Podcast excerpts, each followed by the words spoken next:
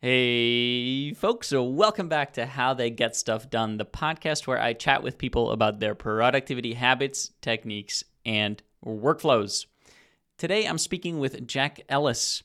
Jack is the co founder of Fathom Analytics, a privacy first Google Analytics alternative. Jack also teaches an online course on Laravel, a popular PHP framework, and hosts his own podcast, Above Board, where he discusses running an indie and bootstrapped software company. Jack and I discuss how he runs his company People First, the importance of online privacy and how his company enables that, lightweight ways of collaborating with a small team, and much more. Enjoy the show. Hey, Jack, welcome to the show. Thanks for having me.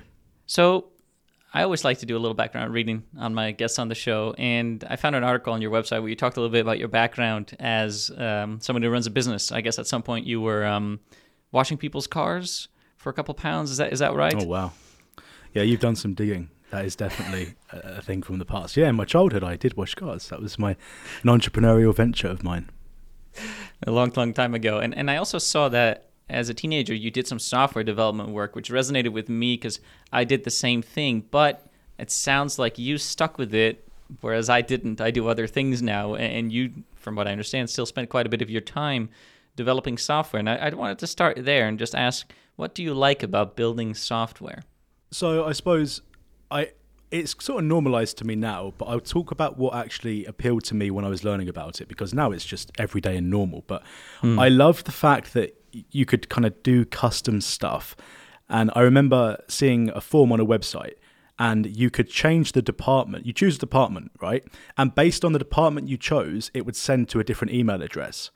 And I'd stumbled onto HTML accidentally, almost as a form of protest when I was a kid, because they said we had to pick a book. I didn't like reading, and so I picked a computer book because I liked computers. So uh-huh. I knew HTML. The the, the idea that you could change the email that form was going to blew my mind. And then I stepped from HTML, which most people can do, it's not programming, it's just markup, into yeah. actual programming, engineering. And that's when I went into PHP. And then from there on in, it was just, you know, constantly fascinated about what could be built and you just you just get interested in it, don't you? Yeah, and I want to talk a little bit about the sort of the app that I think is one of your main focuses right now. But before we get there, before you worked on Fathom Analytics, right? You were doing a bunch of consulting work. What what sort of consulting work was that? Was that also development work? Yeah, that's right. So I did a mixture of stuff. Um, predominantly, I was building uh, le- stuff in the legal sector, um, applications. Uh, for legal clients was one of the things I did at one point. I did like just ad hoc freelance stuff. Um, I'd also help people scale, like build hyperscale things. So I consult on the best way to build certain things and um, all kinds of things really. But it was all around PHP. And so I, am for the most part, I had a, a, kind of main client and then some additional clients. But um, yeah, it was mostly around legal. Prior to that, I did a few ex, I think an expat website. Um, it was a real mixture of things. Honestly, I can't even remember that we're going back a little bit now, but it was a real mixture of things. And a lot of the time, I was doing, I was working with Drupal, which wasn't really something I wanted uh, to yeah, be I've working heard of Drupal. with. You've heard of Drupal, right? So it's a CMS, yeah, similar to WordPress, but not really. Don't come at me for that. Uh, it wasn't really what I wanted to be doing. I liked writing the actual code, so I did a bunch of that as well. And then, uh, yeah, that's been my career, which I can't even remember. It's been a long time. I've been coding since I was probably 13 and I'm 29 yeah. now, so it's been a, a long time. That's uh, you get to Malcolm Gladwell's 10,000 hours for mastery. Uh. yeah. Oh yeah. There's no way I haven't. Yeah, you must have hit those. So at some point you were doing your consulting work, and you said, you know what? Let me instead, or maybe on top initially, build this app, an analytics app for people's websites, if I'm describing it correctly. How did you decide to make that switch? Yeah, so there's the background with that. So I met up with Paul Jarvis back in 2017, and we just clicked instantly. You know, we met for coffee, just clicked. And then we built some funny crypto proof of concept thing. This was before it was. Oh cool. boy, crypto! Some, yeah, yeah, exactly. We built this fun little project. Really enjoyed working with each other, and then we kind of stumbled into building something called Pico, which was uh, effectively similar to Substack, you know, you, you wrote for your okay. audience, they would sponsor you, they cover your membership and then some, and you'd make more than you would with Medium. And we had thousands of people sign up, um, in, you know, register their username, things like that. And Paul's a great designer. I mean, it was beautiful. And so we built it together. I, when we were doing that, I would have to take time away from consulting to work on these mm. things. So I was paid hourly, and so I remember thinking, "Oh, I'm actually going to, you know, thousands of pounds or whatever it was at the time. I don't, I don't remember. I, would lose that money to work on this, but it was this mental thing of, oh, i have got to make this investment, else it's never going to take off. Yeah. And then what ended up happening, Paul was working on a project with another um, founder, and it was sort of starting to get a little bit of traction. It was super low, like low thousand dollar um, dollar revenue. Um, and then the other founder left because he either didn't have time or it was mm. not making enough money to justify the time. And so me and Paul spoke, and it was a case of, do we just you know really go for this and try and take this to something substantial, um, or do we you know continue with Pico? And in the end, Ghost, you know, Ghost, the, the CMS, they took Pico. They've got Pico now. They, they they did their own thing anyway, so that's fantastic. And then we moved into working on Fathom. And again, you know, I was I wasn't able to work full time hours. I was doing um, like kind of I'd say eighty five percent of of client work, and then fifteen percent on Fathom. But it was very charged up. You know, you know those early days of startup. Every every hour counts, and so you're really charged up working on it. And that's what happened. That's how it all started those are very productive hours when you're very very motivated and excited lots of shiny oh, objects right yeah absolutely and these days fathom analytics is like quite a mature product right and, and yeah. you must spend most of your time on it yeah, I always enjoy these talks actually because you sort of go back to the beginning and you think about how you're thinking and how it's all brand new. Will it take off? And then now my day to day is literally we run this wildly successful company that I would never have expected and it's just normalized. You know that hedonic adaptation, not hedonic adaptation, but that it becomes normalized to you. Yeah, and yeah. It's a it's a mature product. It's industry leading. Um, thousands of customers, like hundreds of thousands of websites using it big names, including mine. I just I just want to raise my hand here. My website runs Fathom. Not that I get a whole lot of visitors on my website, but yeah, I think I think I saw that because I took your course on Things Three, and I think I saw you use Fathom, and I thought that's amazing. Yeah, a lot more of that's happening where I'm out in the wild, even outside of the kind of bubble we're in on Twitter.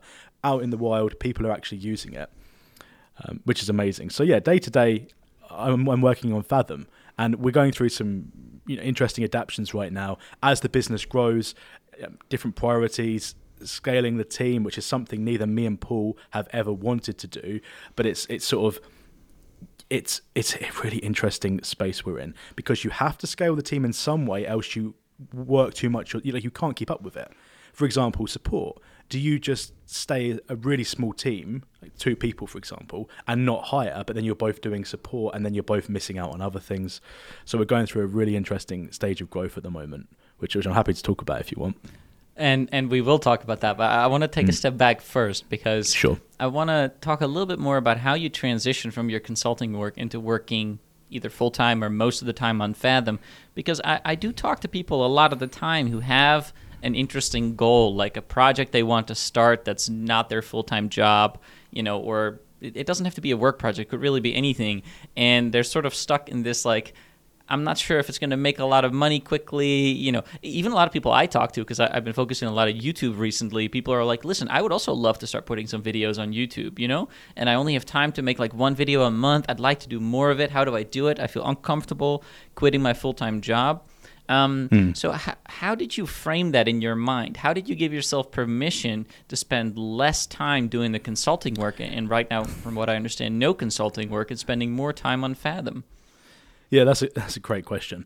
So I've done both extremes with this. I, I don't know if they're necessarily extremes as such, but the first extreme, this definitely is an extreme. I in 2013 I did quit my job. Um, I had a bit of savings, and I said I'm going to work on this startup, get it to mar- uh, market, get thousands of customers paying me, and that's just how it's going to work. And so people that do that are quite often naive and they don't actually know what it takes to get a business off the ground. And yeah. the reason that a lot of businesses fail is because anyone can start a business. And that's not me being all gatekeeping about it, because I've been there. I've been the, the naive one, not understanding what it actually takes to get, especially software as a service. Info products are a different ball game. You know info yeah. products well. It's not the same as SaaS. It's very. I've done both. Um, but I was doing a SaaS, and I was convinced that people were just going to jump on. No personal brand, no um, no conversations with people outside of my my friend network. And but for some reason, people were just going to appear, and, and you know, developers do that, build that, and they will come. And so right. I spent a bunch of time on that. Uh, never launched it. Would spend ages on things like design frameworks. You know, just just buy a theme. But I would spend like a month getting this design perfect, and that was when I identified things in myself like perfectionism, um, analysis paralysis, these things that were holding me back. I, I identified. Well, actually, I identified them in hindsight, which is which is brilliant, really helpful. Um, but those things held me back back then. And so moving forward to doing Fathom, I didn't I didn't go full time on Fathom until I literally couldn't do both of them. And I remember I was said to my client, you know, I'm going to be here because I said to them I'm going to have to stop probably in, you know, 3 to 4 months maybe because I knew Fathom was taking off. I knew where this was going. I didn't it sounds cocky to say I knew, but I, I, had a very strong gut feeling where this was going. Paul felt the same way. Paul's built businesses before. Everything was pointing up. And, it felt um, right. If yeah, exactly. And there are there are reasons that led to that feeling. Right, it isn't just 100% emotional. There are things that are factored into that feeling. Um, so I got to the point where I think a customer went viral, and at the time our database was not ready for this. This was in 2020, I want to say database was not ready for it and i spent all day just working out what was going on and it turned out for, for the nerds that are listening it was rds iops which is you know the amount of um, input output you can have in your database basically but i'd spent the whole day doing that and i sort of got to the point where i thought I can't do stuff like this, putting out fires and building it and do client work. It's right. just not sustainable. And I wanted to do both because I like I enjoyed the money coming in from the client work. I loved the client work. I worked with some amazing people, and I didn't really necessarily want to leave that. Um, obviously, eventually, you know, Fathom had grown, so yeah, I I was forced. My hand was forced, uh, so I left. I see. So it wasn't so much an emotional decision as a practical one. I need to do this because otherwise Fathom will not function. Yes, and I think that's uh, it's tricky to give prescriptions on this. I think that's a better way to do it because then you're guaranteed to have this work that needs to be done and this revenue that's coming in versus, oh, I'm going to quit and then hopefully I'll build my business. I've seen someone on Twitter doing this and I always feel bad for them because I've been in that position. You're looking to try and build a product, find product market fit, and get to a revenue, uh, an amount of revenue that's enough to replace some of your income and then you dip into your savings and then you run out of savings. Like, I ran out of savings. I think I got to I was living at home, so that was a, a, privilege there for sure. But I ran out of money, you know, and I had to do some freelancing. So yeah. don't, don't do that. I, I really don't like that approach. I used to be in that headspace of you know all or nothing. It's like well, maybe don't do that. Maybe manage your risk a little bit better. Yeah, I understand. And so these days, how many people have you got working on Fathom? Ooh, uh, oh, I want to say it's like six or no, it keeps going up. It's it's under ten. I'll tell you that. There you go. Under, under 10. 10. Okay. Yeah, so above two growing. and under ten. yeah, I think it might be eight, but I don't. I honestly don't remember. I'm trying to think. Um, yeah, I think it's around eight people. Okay, so how have you gone about adding people? And I'm particularly interested in how do you divide work and how do you communicate about work? Because it's one thing if you're working by yourself on a project, right? Um, in terms of keeping track of what needs doing, um, outstanding issues, all those kinds of things. How have you translated that into bringing other people onto the team? Do you have, for example, informal Zoom chats or whatever? Do you have a very formal software that you work with? What's the deal there? Yeah, so firstly, we're very mindful about the type of role we're bringing on. So, for example, imagine we need help with SEO. Um, do we need help full time or do we just need that retainer, that consulting hmm. relationship? So, for example, SEO isn't a, a full time position for us because um, we don't need it right now, but we just have a, a part time there. But with development, for example, then we we get um, huge development bottlenecks because it, it, was just me. So we hired another developer, and then it's a case of oh, hold on a minute, what's my uh, how can I best spend my time? Is my time best spent on development? Or is it best spent on doing support tickets? And it's like, well, it then becomes clearer and clearer, saying like enterprise sales, that sort of thing. So that's the first thing is we, we're very mindful about what needs to be delegated full time or part time um, in the business. The day to day, really, we have a signal group, and it's the Fathom Water Cooler, and we all just we talk in there, and then for if I'm working with our developer, I'll go onto to Paul and we'll screen share, and then Paul will be involved if there's stuff that he's working on. And uh, we do everything over Linear as well, which is a project. I think I mentioned that to you in email. Um, project management. Yeah. It feels like it's it's for software more so. So we use Linear because of the like tickets and, and everything else. And so that's pretty much it. There's nothing special about what we do. I one of the things I'm obsessed with though is checking in with how people are. Um, everyone's been in jobs where I think of my early, early, early jobs where it's just you don't feel that great about the job, or you feel like something's missing. I don't really know, and no one really checks in on you. And so I'm kind of obsessed about that. So my like, number one priority is making sure every month or so like are you still having fun is is everything still good Yeah. and and i'm i'm a person where um, i want to hear criticism if you're not enjoying something i want you to tell me there's no backlash like i'm here to work with you for you to because it's people first you're a person working at our company you're not a cog in a machine so your mental health is basically number one over everything else like you need our, i think our time off policy is literally if you're if you're need time off, take it. There's like a minimum. Right, we have a minimum, but if you need time off, I'm not checking when you take time off. Just let us know if you're going to be away for a period of time. But if you need to recharge, you're a human, and we we don't work with people that will abuse that. Like that's the that's the sweet spot because a lot of people say, "Oh, you have unlimited vacation." It's like with approval by a manager. It's like okay then. That's not really. Um, with ours, it's literally the person comes first. Get your work done. You can do whatever you want. Like very free and um, I got this from Paul, and Paul's always said he he will pay a, like a premium to to work with the people that were self managed, the top performers, and I think we're similar with employment. We work with people that can self manage, that will ask for help, that will give ideas, that will be brutally honest. We value those people. We don't just want a cog. We want people that can can perform and communicate when things aren't working, when they feel run down, that kind of thing. So yeah, Well, this sounds like a really healthy philosophy. Um, I can imagine from the point of view of someone looking for a job, you know, looking at a, a company where the job is described this way could be really appealing. So, how do you hire people then? Do you get lots of applicants, or do you sort of know people that you approach? And once you tell them you have unlimited time off, how do you how do you go about Yeah. identifying who's the person who will not abuse this?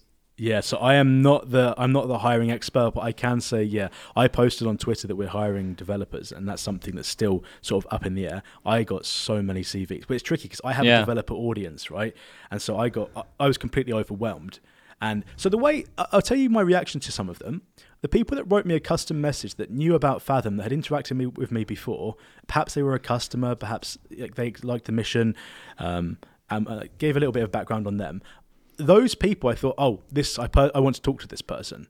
Yeah. The people that sent me a generic cover letter or said, you know, I really want to work at Fathom. They spelt Fathom. Oh, things like nice. That. Yeah. So uh, instant, instant no. So I like people with personality. I like people that are good communicators, good written communicators, because we do a lot of async work, right? Um, yeah, because you can get that from the get go, and usually Yeah. at that starting point, because I I do feel that if someone could communicate, like if me and you had an issue, it, you can communicate, I can communicate, we could talk it out and work it out. I, I value that that level of self awareness and communication. So I look for those things. I, it's funny. I would rather hire, and this isn't this is no reflection on our developer, uh, you know, on our team, but I I'm just making clear that I would rather hire someone who is a great person and perhaps like 80% level developer. If I don't know how you quantify that, but Sure. to me, it's all about personality. It's all about Yeah. Just attitude. And some people, are, some developers are assholes. I mean, if you go on Hacker News, they're absolutely horrendous, horrendous. Um, and so I want the people that are nice and great to work with, and I'm really kind of clued in on that. And if I talk to someone, I can usually get a vibe. So that's how we do the hiring um, with people. Like, oh, we just hired someone full time customer success. Um, he, he's a listener of our podcast. He emailed our support. He said he heard you were struggling with support. Um, you know, I'd love to get involved. He spoke with Paul, got on with him great. I spoke with him, great vibes, really nice person, and uh, similar like similar values. You're never going to have a complete value match with people. We can talk about things. You know, me and you might have a fifty percent. Who knows? But um, I care that they're good. They're good to people, and that they're a good person. You know, so It sounds to me like a theme in your company is ethics because the the way that you are describing that you deal with people, yeah, and and also uh, for people who don't know much about Fathom Analytics, the whole point of it is that is a very privacy focused analytics tool, right? Maybe you can tell us a little bit more about that and, and then answer my next question. So I'm kind of interested in whether focusing on ethics ever runs gets you into trouble whether whether you can sort of be too nice you know like it could be could be something like we're giving those unlimited vacation days people abuse it could also be something like you know maybe you are too generous with refunds or something like that so i'm kind of interested in, in, in, whether that has caused any problems but may, maybe first tell people a little bit about the privacy aspect of fathom because i find that interesting i think a lot of people like oh i, I want to know how many people visit my website and what they do on my website i'm going to use google analytics but of course you guys are you know very anti google analytics yeah, so I'll answer the question about the can you be too nice quickly. Um, okay. We talked about that with Paul the other day. If someone's abusing vacation, uh, we're using the word abuse, so they're, they're hmm. taking mm. the piss out of us basically. Are they getting their work done? Hmm. The answer is no, then there's a, there's a conflict. That's not going to stay. The whole thing is you need to get your work done. Um, but if uh, if they're getting their work done and they're taking time off because they need to recharge and like, they're feeling a bit burned out, uh, reasonable people know what reasonable looks like. Um, yeah. like the, the the time off isn't just oh I'm going to take six months off work. Like you still have to get your work done. But if someone's you know we've all been there. We've been burned out from a bit of work. I need to just decompress. That's yeah. where it's reasonable. So. Yeah, if people abuse it, we'll, we'll see they're abusing it, and then there's a conversation to be had. But then it's all transparent. People people don't like at bigger scale, I think you see more abuse. When it's a mm. small company and you kind of know the person, you're communicating with them regularly, you're checking in with them, you don't get that abuse. Like I can't even imagine that happening with the size the company is. You know, it's just not. So, yeah. But as you get bigger, I don't know. We've got a kind of mental cap on where we'd go in terms of size of the company, and it's sort of it's before ConvertKit's level, but it's you know it's up there. How does that so, work though? Like if your company gets more, if more, you get more and more users at some point, don't you need to start hiring more people? Ah, uh, dear, I don't know. I'll have to say I don't know how it's going to look. Yeah, right. we don't want. Neither of us want to run a huge company, and I don't know if at that point we bring in a COO. But then, how do you maintain the ethics? Don't have the answers for you here. We're still very much a work in progress, but we are. You know, we'll see what happens. You know, you'll you'll watch and you'll see what happens. Yeah, but so you know, this gets me back to what Fathom actually is. It's mm-hmm. an alternative to Google Analytics. I guess when you guys started, you said you had like somewhere in the low couple of thousands monthly revenue, but you guys are a lot bigger right now. Um, are you able to still feel like you can make decisions? Say, I, I want my privacy app to be like this, you know, and are you able to respond to customer requests quickly? Um, you know, and, and, and tell just tell me a little bit about what is it like to actually be like the premier alternative now to Google Analytics? I, I think is a fair way to say it, right? Oh, I love that. That's a good testimonial.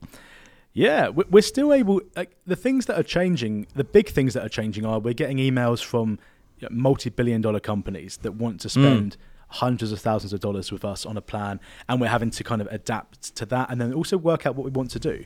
Like do we want to spend however long doing soc 2 compliance or would we prefer to just say stay small and diversified? There is room for enterprise but if it's going to compromise our day-to-day lives we're very much a lifestyle business. So we very much mm. think about what we want to be doing. We're not in business to try and get this big cash out or unicorn. We're not that's not what we're about. We're about sustainability. And so if if we mentally aren't sustainable because we're grinding out on SOC 2 compliance or ISO and we don't want to be doing that and it's stressful, that's not sustainable and that's not a lifestyle business. Um, yeah, so p- people really, with the whole Google Analytics thing, people got sick of sending data to big tech. We got sick of it, and then more and more stuff came out um, about what big tech was actually doing with that data, about Google discriminating against various people, and like it just doesn't feel good to be sending an advertising company visitor browsing data. Like that's mm. it's gross. You're basically following them around the web. And so where Fathom comes in is we anonymize those users. You're not seeing. I'm, I'm not seeing that Peter or, or this IP address in um, Amsterdam is going here, here, here, and here. We're not profiling you like Google would. We don't even keep your IP address, and we intentionally work to kind of skew the data. So when we hash up a user signature, we factor in, and this is for the nerds again, because I'm sure you've got some nerd listeners, we factor in the site ID as part of the, uh, like a salt.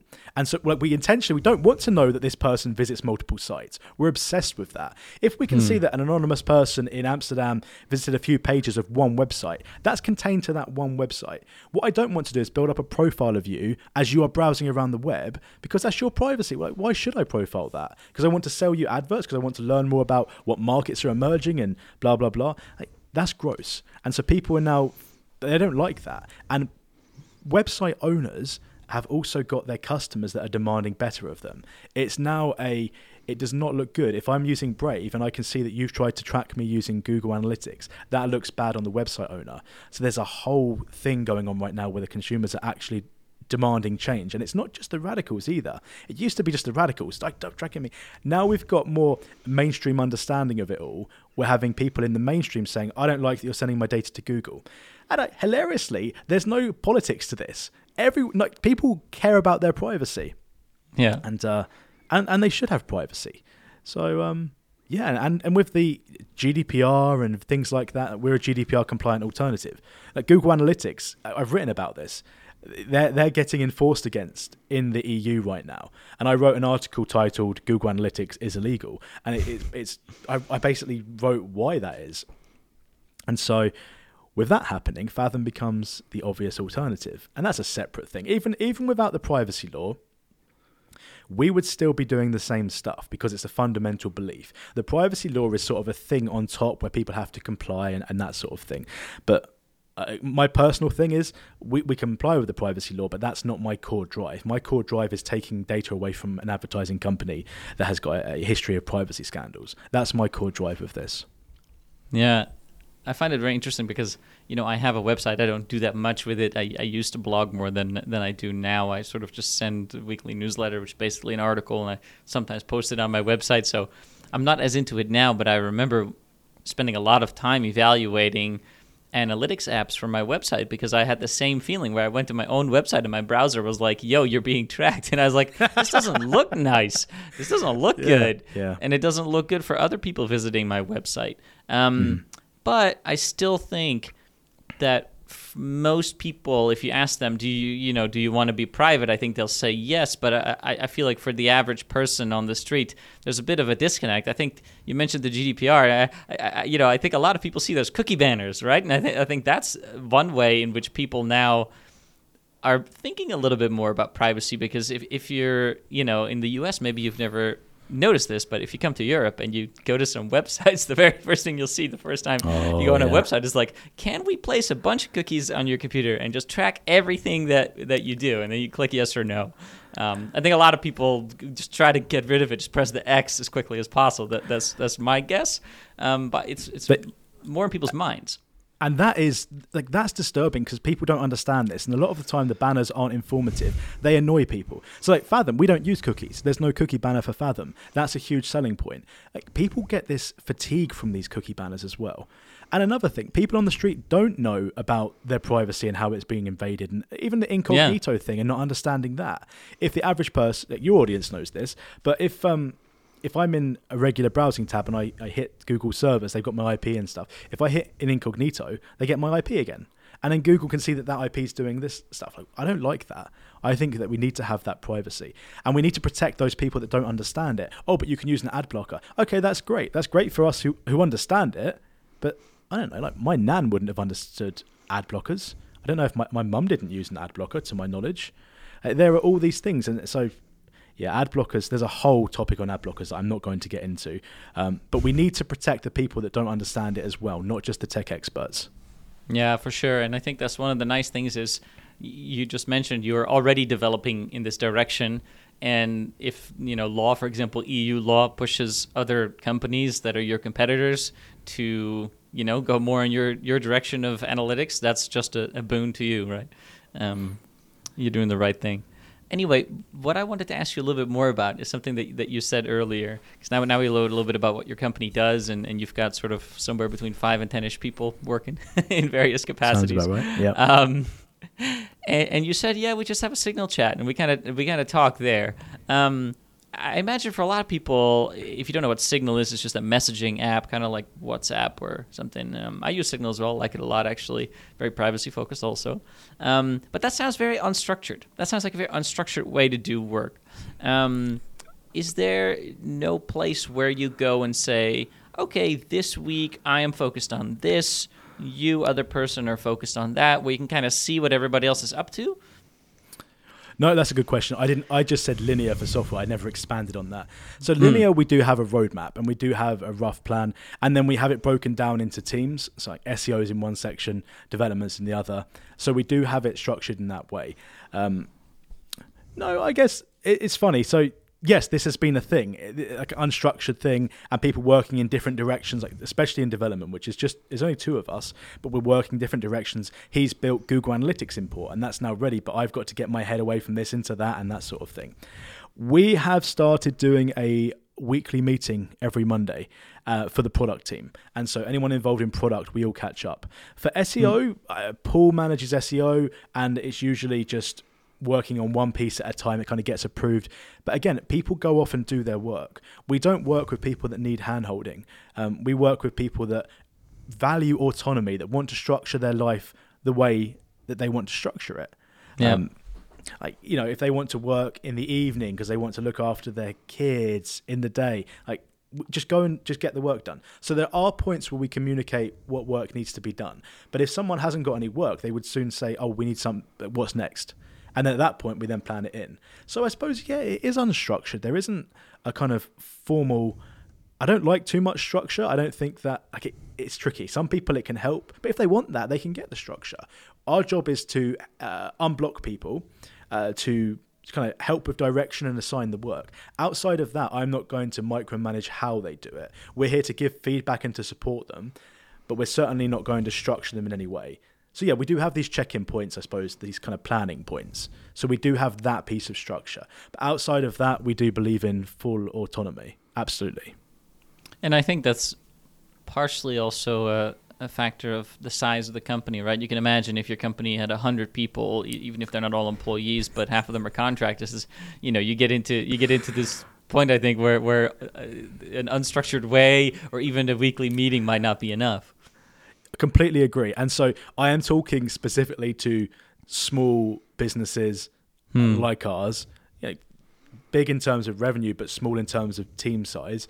I cannot comment on how that scales and I don't yeah, know yeah. if we'll ever get. I don't. We don't want. Like it's tricky. It's tricky to say this. How do you artificially limit your scale if you don't want to go beyond a certain size? I don't have the answers, but we are very, very mindful. It took us so long to hire on support, even though we knew we should have done it a while back, because we're so conscious of not expanding the team too much. Because then, before you know it, it would then soon be mine. Mine and Paul's job would be to just manage people, which isn't something we want. Which again ties into that autonomous. We hire people who are uh, just going to look after themselves and do their work. We're going to support support them, make sure they're happy, make sure they're challenged, and everything else. Um, but we're certainly not going to be in a position where you know those managers in the offices that just like, can I get an update on blah blah blah, and it's just their job is just to talk a bunch and talk to their boss and then manage. Like never want to be that. Paul wants to design, wants to write content. I want to code and write content, and so why would we got to be careful about not getting ourselves into a position that we never want to, wanted to be in? Again, this is a lifestyle business and it's very sustainable. Um, it's doing fantastic, but it the lifestyle of the people that work on the product come first. Doesn't mean it has to be a detriment to our customers. Absolutely, it doesn't. You actually get better customer service by people being happy with their jobs. Um, but yeah, people's lives like that's and that's such a nice thing to be able to do. We can we can give people jobs where they can have the flexibility. Like uh, example, their kid doesn't they can spend time with their kids. Like things like that. It just feels good to be able to offer that, and we have that benefit as well. So and and, and it's not this big. Like, yes, there's competition, but this isn't a, a zero sum game where there can't be multiple winners, right? And so we're very aware of that. So yeah, lifestyle business used to be a, a kind of rude insult or derogatory term, not derogatory, but you know, a rude term. Oh, it's a oh, you're just a lifestyle business. Like, yeah, we're a lifestyle business. So what? I mean, yeah, you've only got one life. I, I love the term lifestyle business to be honest because that's that's what I do. That's what, um, exactly what you do. Yeah. Yeah, and it's funny because so often I talk to people who have big problems in their life. You know, they're like, I want to spend more time with my kids, Um, or I used to play a lot of tennis, but I, I barely have the time for it now. I'm like, okay, well, what do you do? Yeah, I work as a as a lawyer at, at like a fancy law firm, you know, or like as a as a consultant or something. I'm like, your problem is you chose work where that is not possible because as I'm listening to you, right in in, in the software as a service space, you have a small business, you can work whatever way you like. Users don't care as long as the product is good, right? They don't care what goes on behind the scenes. Maybe they appreciate that you're sort of like nice people in some way, but I think for most people, it's like, is the product good? Whereas if I talk to people who are lawyers, consultants, etc., there's very specific ways that people in those industries work. For example, there's hourly billing. Cannot get away from hourly billing. People will refuse oh, to not oh. not pay you hourly, yeah, right? Hard. That's one thing. Um, They're trying. I th- yeah, I think people try. Yeah, yeah, a friend of mine has um, just started a sort of uh, accounting practice of his own in, in, in the U.S. And I talk to him about this sometimes. He's like, I just really don't think they would go for it. you know, like any of his clients. Okay, so I will tell you because it's an interesting topic. Our lawyers we use in Canada do value based pricing. And so oh, really? we pay a fixed price. Yeah, I think they're there's still hourly in there. I'm sure they're still hourly in there. And our accountants, we also do a value based price. It's a fixed ah. price. It's not hourly. It can work, but it's very very hard. You just said about the concern that person had, like they wouldn't go for it. I can, yeah. I feel that a lot of people would not go for it. Everyone's used to hourly, aren't they? And yeah, if you're in that realm, then you can't detach your time from money. But to be fair, I mean, lawyers make a good amount per hour at least, so well, yeah. they can work less hours, right? But I think in theory, you know, for those people who are like, I don't get to spend enough time with my kids, I can't play tennis, I do yeah. think sometimes the answer is literally you're in the wrong industry, you chose the wrong industry, you know. Or I also talk to people who are doctors, and I'm like, I, I just, I, I, never have enough time for my patients, I'm always this or that, and I'm like, you know, it doesn't feel good, and I'm like, unfortunately, you chose an industry where that is generally how it goes. Maybe you can carve out a niche for you in that industry where you can have a more pleasant lifestyle, but maybe the answer is not because this is sort of why they talk to me is often like, what app can I use, Peter, to become more efficient? the, the, thing is, no yeah, app yeah. is going to solve these problems for you because you have a fundamental issue with the kind of work that you're doing. Um, right. And, and so you know, I think for for many people, they, they sort of think of work life balance. I always find that a really weird way of thinking about things because to me, you have one life, and, and part of your life you're doing things for money, we call it work, but that has an enormous impact on your lifestyle. So if mm-hmm. the business is not allowing you to have the lifestyle that you like, or, or your work is not, um, better get on that. No, for sure. I mean, software can help. I mean, I, I've you did a video on Apple Notes, and you showed how to scan receipts in, and you could search those. That was life changing for me. I mean, oh, really? healthcare expenses, like you know, massage therapy or whatever it may mm. be. Hmm. I've now set it up. Even my wife's doing it. She'll scan it in, and it will sync through because I do the claim stuff. Like huh. that's like, and and you know, even using Things Three. Things Three now has all my personal things. I followed your course, all of my personal things to keep track of. So we're talking about my work stuff. Like, personal personal life, I used to used to drop the ball all the time. So Things Three has solved that for me. Um, I will say. So as a plug for your course, that I am. Well, well, well, thanks. Way, so I, am very happy to hear that. But so yeah. you don't use things for work then? I, I like okay. This is. I'm glad. So glad we're talking about this. I don't see a way. So we can have tasks, right? They get broken into multiple tasks. They can have attachments. They can have comments. They can have um, like synced with GitHub. Uh, the pull request on GitHub, for example, where you've got to review the code. I don't see how we can sync that with things. And I think you had the idea of, oh, just sort of high level in things, talk about what you're going to do. And I think that's great. So that's what I started doing. Um, I've got to go back to an enterprise customer, like that can go in things. Um, yeah. Kind of just staying aware of what you've got to do outside of that kind of quite packed linear that software.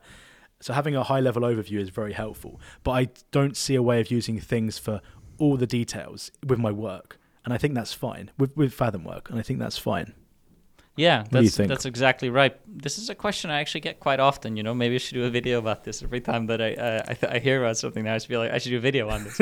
um, yeah. But it is completely true that for certain types of work, you have to really track lots of details. And this could be if you're a software developer, something like your issues. You know, um, bugs that need to get fixed, those kind of things. But I also hear from people who are like, hey, listen, I need a CRM customer relationship management software. I need to keep track of like 300 contacts that I speak with every now and then. How can I do this in my personal task manager like things? And I'm like, don't, don't, don't even try because right. it's not designed for this. And people are like, yes, but I want it to be the one place where I have all the information. And it's like, I understand this desire, but don't do it because yeah. I, am a big fan of using tools in the way that they are designed for the purpose that they are designed for.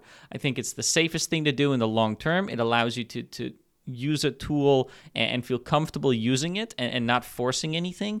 Um, it means it's not going to break on you if you try to use a tool in a way that's not meant that that, that particular use case may break at some point in the future because the developers don't keep it in mind.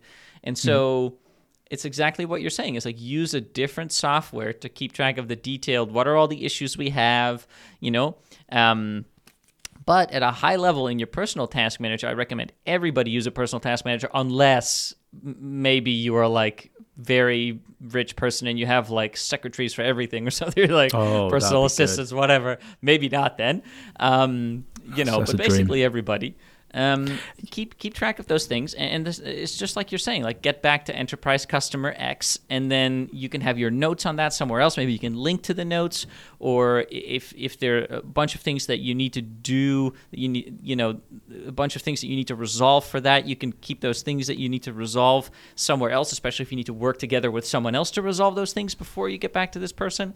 So not everything has to go in one place, but I do think there has to be a representation of everything inside your task manager, in your case, things three, um, at a high level to, to remind yourself, hey, this is something I need to work on. Yeah, and uh, my brain becomes so full of work stuff that I will forget personal things. So my wife's got mm. a great memory; she'll remember stuff often without writing it down. If I don't write something down, I'm and this is and maybe it's a self fulfilling prophecy, but it's based on observation. I will hundred percent forget it because I'm always not like outside of work. It's different, but then I'm still I'm thinking like time with my kid. I'm not thinking about stuff. Um, so I have to write it down. So, for example, if my wife this morning said to me, "Oh, could you grab some um, vanilla syrup off of Amazon?" Yeah, I would 100% forget, like guaranteed, unless I wrote it down. And uh, so, so now I know that. I, I, I write it down in things, and so I have things like uh, like I've oh that's it I've got to renew my car insurance. I'd already it's literally on my desk in front of me. That was not in my awareness and I may have forgotten it and actually looking at it, yeah, it's got to be done in the next four days. But things has popped up and said, hey, you got to do this. And I think having that system yeah, in yeah. place, exactly, and having that system in place just really helps me kind of let go and um, focus on my work with linear, but then also know that things has got my it's got the, the, kind of entry level into my work stuff and it's got like comprehensive stuff that helps me manage my life outside of outside of my software development um, work so yeah, yeah, I'm a big fan of things.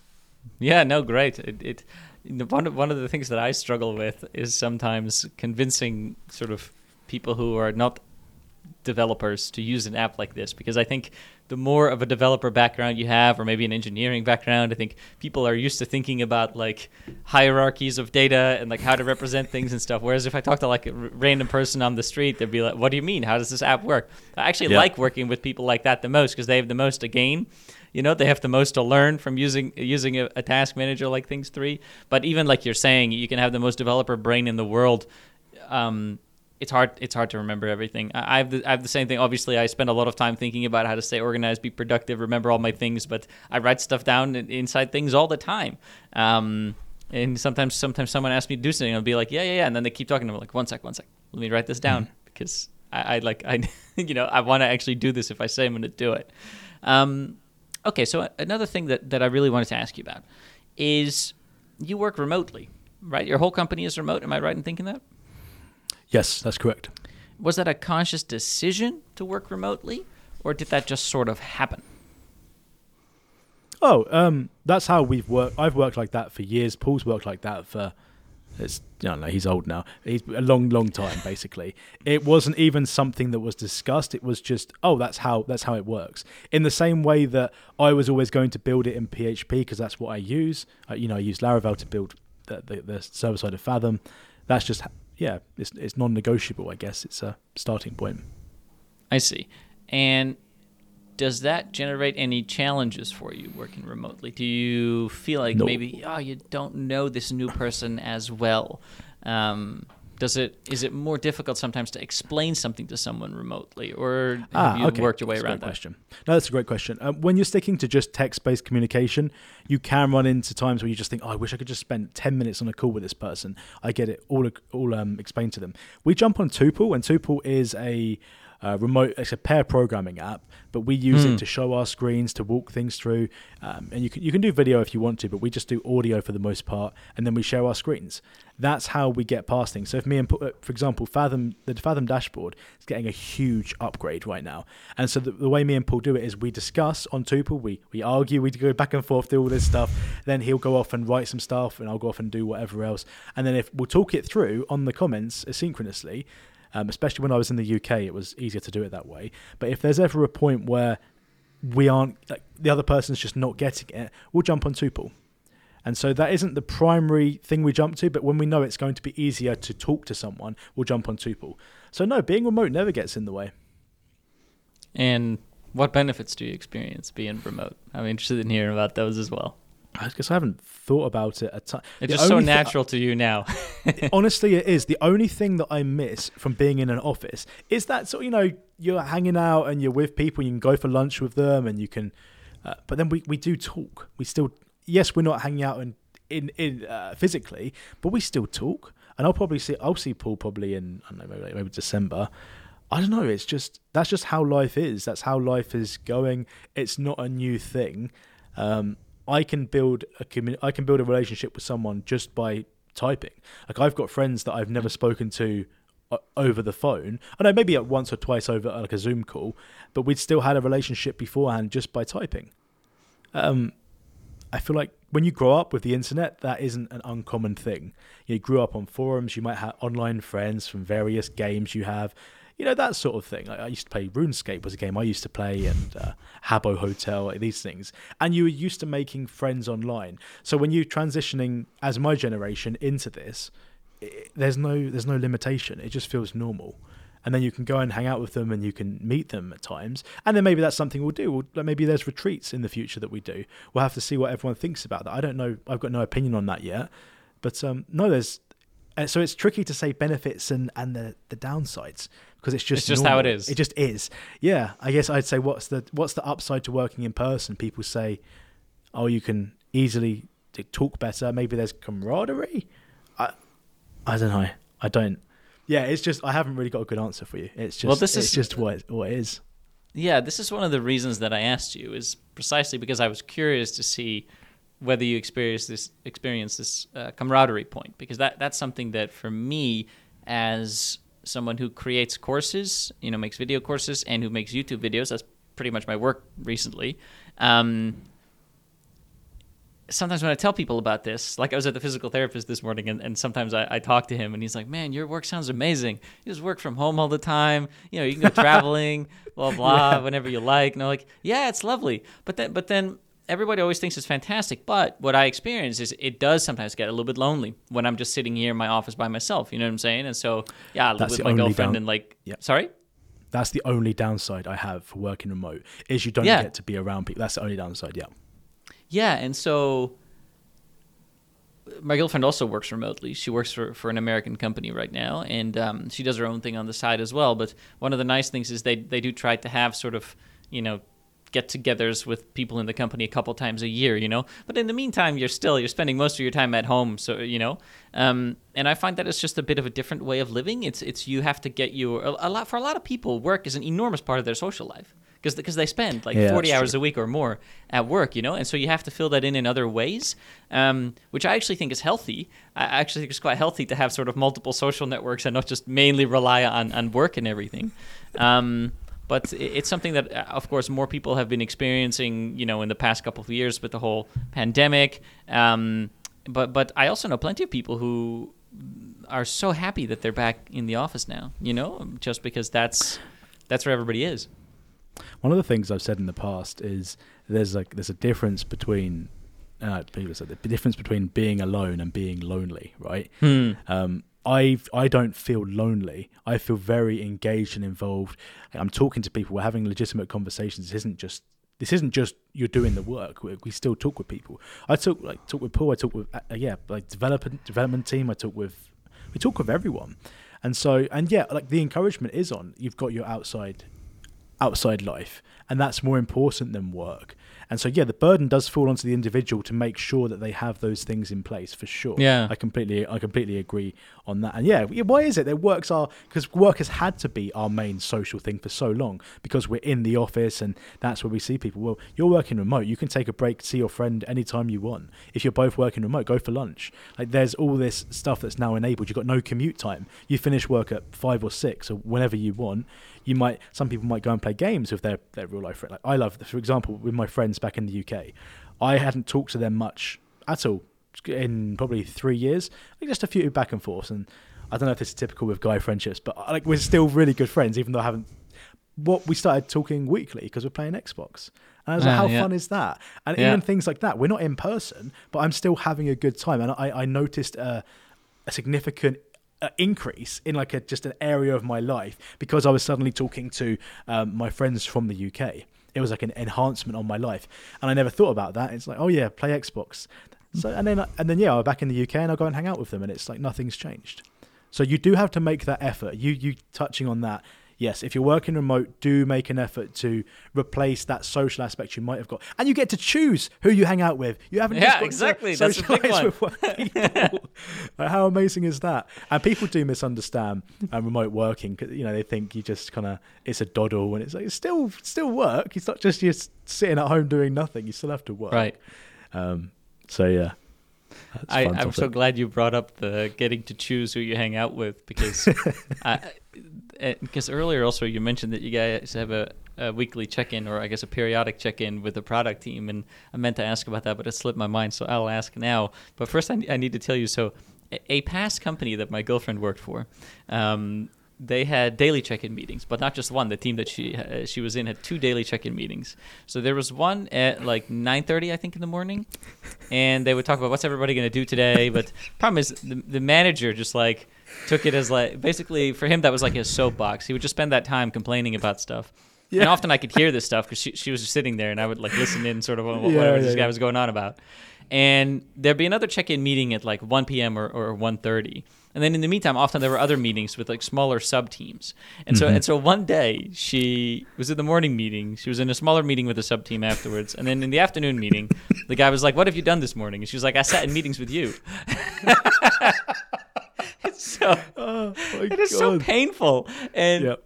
eventually she she quit that job because one day she was like, "Listen, can I skip the afternoon meeting because like I need to actually do some stuff. And he was like, no, sorry, it's very important that you're that you're there. Wow. She was like, I- am done with this. You know, I'm done with this. And it's good because now she works at a much better company. You know, where where people are used to working remote. She's really empowered and stuff. Yeah. Um, so so I just want to make sure that your weekly check-in meetings are not like this. You know. oh, that's so funny. No, this is. I hate this. I hate being chased for updates. I I mm. I just I hate that stuff. And I'm I've actually communicated it with you know saying is everyone okay with this? Is is once a week too much? Uh, making sure everyone's okay with it because I remember how I used to hate the catch ups. Um, if I hadn't done work, I don't want to have a. If I still had stuff to do, I didn't want to have a catch up about it. Let me just write you an email. Um, God, I used to hate that.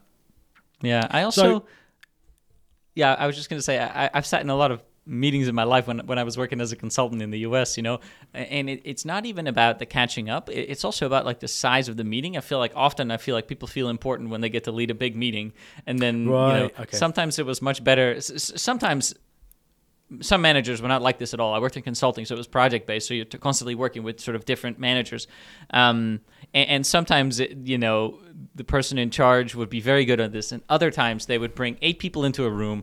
I would say something for three minutes, and the rest of the meeting was not relevant to me. And you sit there for an hour and a half, and, and so at some point I, I, was like, this is a waste of my time. And I just started telling people, okay, by the way, guys, the rest of the meeting is not relevant to me. Like, I'm heading out. And people are often like, wow, you can just do that? And I was like, yeah, you can, you should do yeah. that. It's a waste of your time.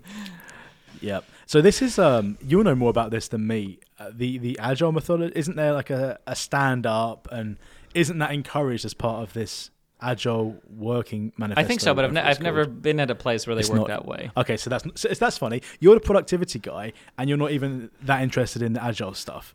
Like that, that's interesting to me because like, do you need these daily check-ins? Is that conductive to productivity?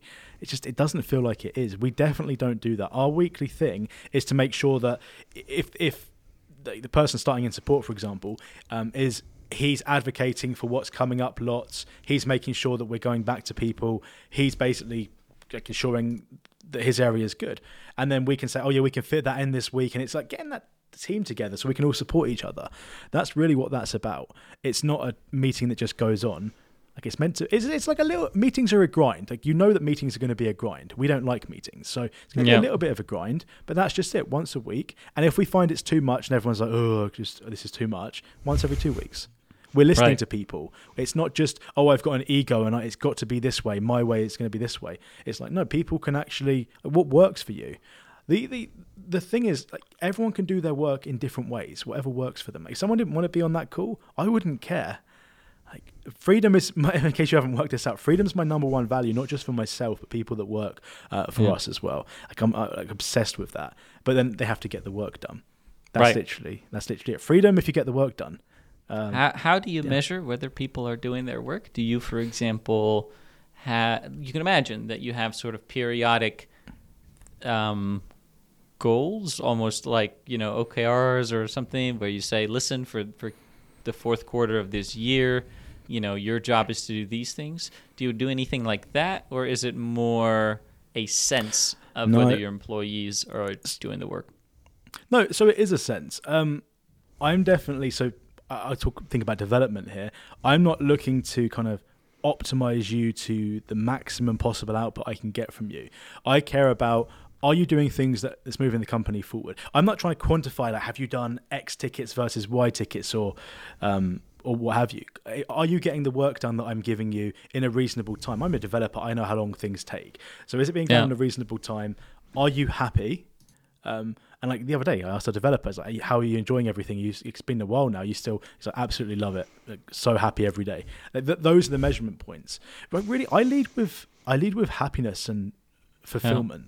I really, really do because I think that the best work comes from being in that place. If you've got people that employ you, that care about you, and want you to be happy and to have a good life, you generally are going to do good work. And like, it's not a trick. It's what I want in my life. I want that freedom. I'll do my work, but give me the freedom. Don't try and you know ask me for updates every day. And so, yeah, if there's someone that doesn't work with that, if someone needs rigid structure, well, they're just not going to be a good fit. And there's no hard feelings, but we have a very specific um, philosophy for working at Fathom. And if you fit into that, like someone's like, oh yeah, cool, I get to look after my kids, you know, two days a week, and then I can work in the evening, and then I'm still going to get my work done. Everything's good, like, and you're going to get your work done. Well, you'll fit, you'll fit right in. We just Yeah. have a very specific. And again, I don't know if this scales. Like, I have no idea if it scales. I could be talking to you in four years' time, saying, Peter, we should never have done none of this. Um, but I like it. Stop I growing your company when you're at ten people. yeah, I don't. I honestly don't know what it's going to look like. But right now, this is really working for us, and I, and, you know, I, it may change, but I feel Yeah. good about it. We care about people. When you care about people, it's hard to go wrong. Like, yeah, I feel like I don't know. If you lead Yeah. with good intentions, things usually go well. Um, yeah. Obviously, not always, but like, it's going well. Let's just say that. Uh, the, it's fun to think about, man. Like we, we talk about this a lot, and this has been just ongoing and reviewing things and discussing things. Uh, Paul's out of his comfort zone as well. Paul wrote Company of One. He, you know, it's about staying really small. Right, it's not literally right. about having one person, but it is about questioning growth. And so we're always questioning growth. Like his philosophy, you know, bled off on me, and I've got my own philosophies. So it has been really interesting. But so far, it's going really well. We're really happy, and the people that are working with us are really happy. And I don't know, like, yeah, we're not going to try and what's it, Royal Mail, and try and like, optimize every little thing. Sure, and yeah. people are just cogs and squeeze out optimization and track your time when you start this and report on how much time you spend on this ticket. I would, I would leave that job, and so I'm not going to do that for people that work with us. Uh, it's interesting that you mention not tracking time because you do not just work at Fathom, you also have your own podcast and you make and sell courses. So I'm actually curious how you divide your time between those things and whether you do do any tracking for this. No, I don't track any time. So uh, if I'm doing a course, so it's tricky because co- my courses also benefit Fathom. The the highest spending customer at Fathom was a CTO who came through my course, Hmm. um, and so they know who I am. So it, it, it's a weird kind of mix of things. Um, I don't know, like I can do my course because you know it's like it's equivalent to taking time off, I suppose, and working on the course. My course is tricky though because it's it's not it's not the financial incentives with the course because the course you know courses are a bunch of work. You wouldn't just do a course. It's because i get emails. I literally get so many emails and i want to help people but i can't. Yeah. so i get to a point where i say i've got to, you, you know exactly how this is. I've got to make a course to address this because i cannot keep up. I've got nowhere to send people. I cannot keep up with the demand and the questions. And i i enjoy when i've really struggled with something and it's caused me a lot of pain i enjoy being able to help others not go through as much pain. And you know, yeah, people can't see this, but I'm nodding because I'm like, I feel you. right? Yeah, yeah. Your courses are a great example of it. But you know, throughout our lives, we are benefiting from things other people have done, and they've suffered the pain to aid our lives. And I just, I feel like I have an enormous duty to people to do that. And I, you know, I'm grateful that I have an audience. I'm grateful that they promote Fathom. They do all kinds of things, and I feel like I just just give back and I write free blog posts and I do uh, paid courses and yeah, and have a community in Slack and that sort of thing. So there's no formal split. I mean, the courses are secondary. I will work on them in a fixed block of time. I don't do regular updates. I'll do updates maybe twice a year. So, right. Whenever I also don't have right as many. Yeah, and I don't have as many. I think you have. How many courses do you have? Right now, about four. Yeah, exactly. So, and your courses are, I think, a lot longer than mine. Your you do video, yeah, you do video. I'm sure you, but you have better production quality. So mine are very nerdy. Now I just, do, maybe. I don't know, like your yours, yours are better than mine in terms of like quality and um, I feel like that would be a lot more work. Mine is just I've got all this knowledge in my head from all the programming stuff. I just want to like dump it, and that's like how yeah. I approach courses, and I just talk. I think um, production wise, there are a lot of people you included who do better, but it's not a constant round the clock thing. And I don't do any consulting. I used to do, I did some consulting and it's it's great because people now seek to work with me. Again, you probably have the same thing. I know this because I'm watching you. I'm like I was tempted at some times thinking oh, I've got to email Peter, should I do this? I um can I ask you a question? Sure. Do you, I was um, watching something on ADHD yesterday. Your product, you do a lot of productivity stuff. Do you ever cover any ADHD stuff? It's very interesting that you asked this because I, when people buy my course, they get an automated email. Which, by the way, so, some of my students don't realize this is an automated email. I always find this very funny. It tends, tends to be a bit older people because I, I, do have quite a segment of my students who will email me and be like, "Thanks so much for checking in, Peter. I really appreciate oh, it." That's cool. Um, I just retired. Blah, blah blah. There's a lot of people who buy my courses who just retired. It seems like the time to go and get organized. But anyway, um, I like this because I really like hearing from my students. Like, who are you? Tell me a little bit about your background. Just like, what do you do for work and like where are you're from and stuff. And so, some people write a lot more than others. Um, and sometimes people will be like, I have ADHD and I like cannot get organized. I like stuff is all over the place. I cannot focus on anything. And I think sometimes those are the people who benefit the most from writing down everything they need to do and having one system because those are the people who are most likely to get distracted. Um, I never mention anything like this because I don't, I really get quite upset personally when people give medical advice over the internet if they're not qualified mm. to hmm. do it. And I want to I don't want to go anywhere near anything like that. Um, just because I don't actually know what helps people with ADHD more than others. I, I, I, like I, I have a theory for myself, but you know if someone tells me, listen, I have ADHD, I, I like I can't keep track of everything, I'm all over the place. Will this course help me? I'm like probably, but like you know don't don't think it's going to solve any medical issues. You know? Yeah, for sure. Um, and yeah, and like it's it's a bit different with other things. Like if people are like, I'm feeling really overwhelmed, I'm feeling really stressed. Could this help with that? I'm like, yeah, you know, it might. Um, you should still probably go talk to someone if you're feeling feeling really stressed, you know. But like it might. Um, but with something that's very specific, like ADHD, I really try not to even mention it. Interesting. I um I've been questioning myself on whether I have ADHD since we had a psychologist on our podcast. She says oh. that in entrepreneurs it's more common to see ADHD, and I I've been thinking it through and um, yeah, it, it, just it fascinates me. And then because you do productivity, I was thinking about that. But if you say yeah, no medical um, advice, that does make sense. A lot of people talk out of terms. I know exactly what you mean, and you have got to be careful. Um, no, yeah. no, I was just curious. I was just curious. No, that's great. I, I do see a lot of people online that market courses, you know, that will supposedly help you with all of these issues. And i like, you know, this feels like it should be illegal. To be honest, I, it'd be very difficult to enforce. But sometimes I see stuff and I'm like, you're just taking advantage of vulnerable people. You're taking mm-hmm. advantage of people who are desperate to, to solve some of their problems. They will they will pay you lots of money because they are so desperate to solve some of the things that are really painful in their lives, and they should really be going to professionals. that's that's the way that I feel about it. I uh, I have periods of hyper focus where I can get tons of work done. That's why I'm Mm. so fascinated about this topic at the moment. Because I, I spoke to some people, and the way they describe ADHD is they'll have an email in their inbox or they'll have a few emails, and they can't even respond to a basic email, and that makes me think, oh yeah, I don't have ADHD. But Yeah. I I can I can just sometimes just focus on things for hours and hours, and I'll just be in the zone. And other times it's just it's such a grind to even move the needle ever so slightly. Yeah. Um, I also Yeah. I also personally think that a lot of people struggle with a lot of problems. It's it's it's a, a matter of degree a lot of the time. It's not like you know there's No. like a sort of a normal person who can focus whenever they want and never gets distracted by anything. You know, yeah, it's like a no- no- spectrum, isn't it? Yeah, no such person exists.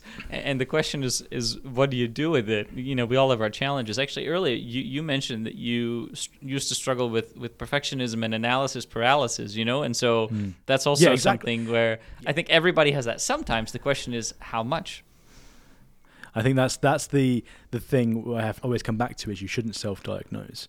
Because yeah, Yeah. you're right. I, I do. I, that's and that's the biggest challenge I have in coding. And I tell you one of the things as Fathom's grown. So Fathom has the best infrastructure in the industry. I'm not just that's not just a marketing like nonsense. That's true. I am obsessed with uptime. We have like Hmm. high availability, multi. Like we actually keep your stats online. Other people just Google can do it. Sure, they're a multi-trillion dollar Yeah, company. yeah, yeah, right, but I mean, right. in terms of the the normal size companies, Yeah. no one's beating us.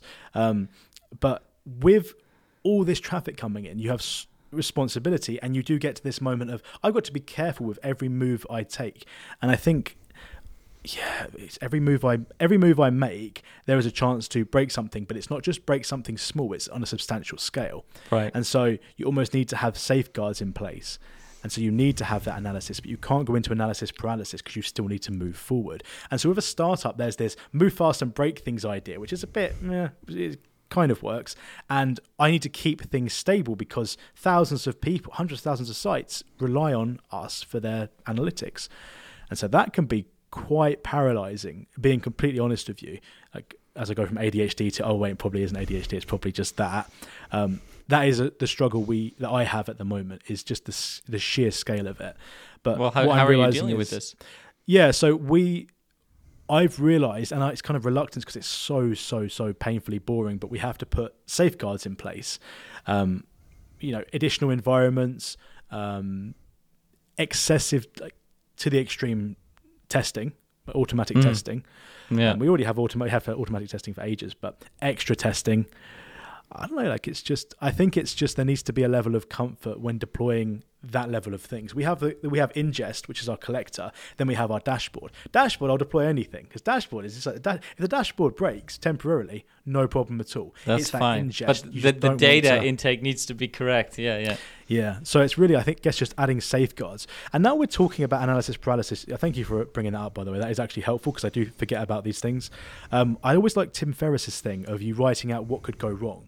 And I remember Mm. I was I was migrating billions of rows. I think it was, it was billions of rows, and I'm thinking this could go wrong. And I remember writing out everything. I'm, I'm pretty experienced, writing out everything that could go wrong. And then suddenly I felt free and like I could just move forward. And uh, yeah, you're right. Analysis paralysis is um, is something that would keep you back. You need to just take action and force it somehow. Yeah, Yeah. you know, I often hear about it in sort of the space of content creation because I, I know a lot of content creators now, and, and people are terrified of like putting something out there that's not good enough, or they'll get they'll get laughed at, or there's some very basic thing that they screwed up. You know, I, I get people that, that watch my YouTube videos and they're like, "Wow, it looks really fun to be on YouTube." I'd love to do that, but I could never do it because I'd be terrified of what people said if I made a mistake. You know, I like I hear this all the time. Yeah. Um, and I think it's quite similar because the same thing for you is like you're you're wanting to make a change, but you're really worried that it's going to break something. It's going to look bad, right? In the end, in the end, we're worried about it looking bad. Um, I I, guess I so, guess for yeah. you, it could also have financial implications. Um, if if you you know if your uptime starts to go down. Yeah, I guess I guess so. Yeah. Um, content's a funny one. I mean, I, I used to be I used to be unable to write content, and I the first piece I wrote, Paul edited it, and I was so surprised that he wasn't like criticizing it because Paul's written for years, right? He had that big newsletter, blah blah blah. He's done it before, and he edited it, and I'm like, oh wow, this is actually ready to go, and it went viral. My first blog post went viral, and I couldn't believe it. And now I embrace like I kind of like untouchable, and I'm sure you've got to the place doing YouTube videos. There's nothing people can say about me that will affect me. If it's someone I care about saying it, that's a different story. Random people on the internet, you get a, you have to get abuse. It once you get to a certain size, yeah, you, you can't avoid it. You need to embrace it because it means that that small percentage of negative stuff you're going to get has gone up because you've increased the good side of things. So I embrace abuse. Um, not like death threat. I'm not saying people should get death threats, but for me, like you can't. I don't care. I'm like feel untouchable with comments right. Yeah, that does come with success, I think, a little bit, right? I, I, I think if you are in a very early stage of something and, and, and you hit some mean things, I think it can be tricky. But once you're once you've proven to yourself that you can do the thing, I think it's much easier to deal with. Yeah, no, you're right, hundred percent. Yeah, you've got that proof that you can do it for sure. Yeah. All right. Well, it's been really fun chatting. Um, lot to learn, I think, for people from running a, a small company and, and focusing on the people side of things, the lifestyle business. I, I hope that really resonated with people. Um, I really appreciate that you came on. What are some of the things that you'd like people to check out um, before we go? Whether that's your personal website, any products? Yeah, sure. So you can follow me on Twitter. I'm Jack Ellis, and check out usefathom.com for privacy first analytics that don't send data to big tech.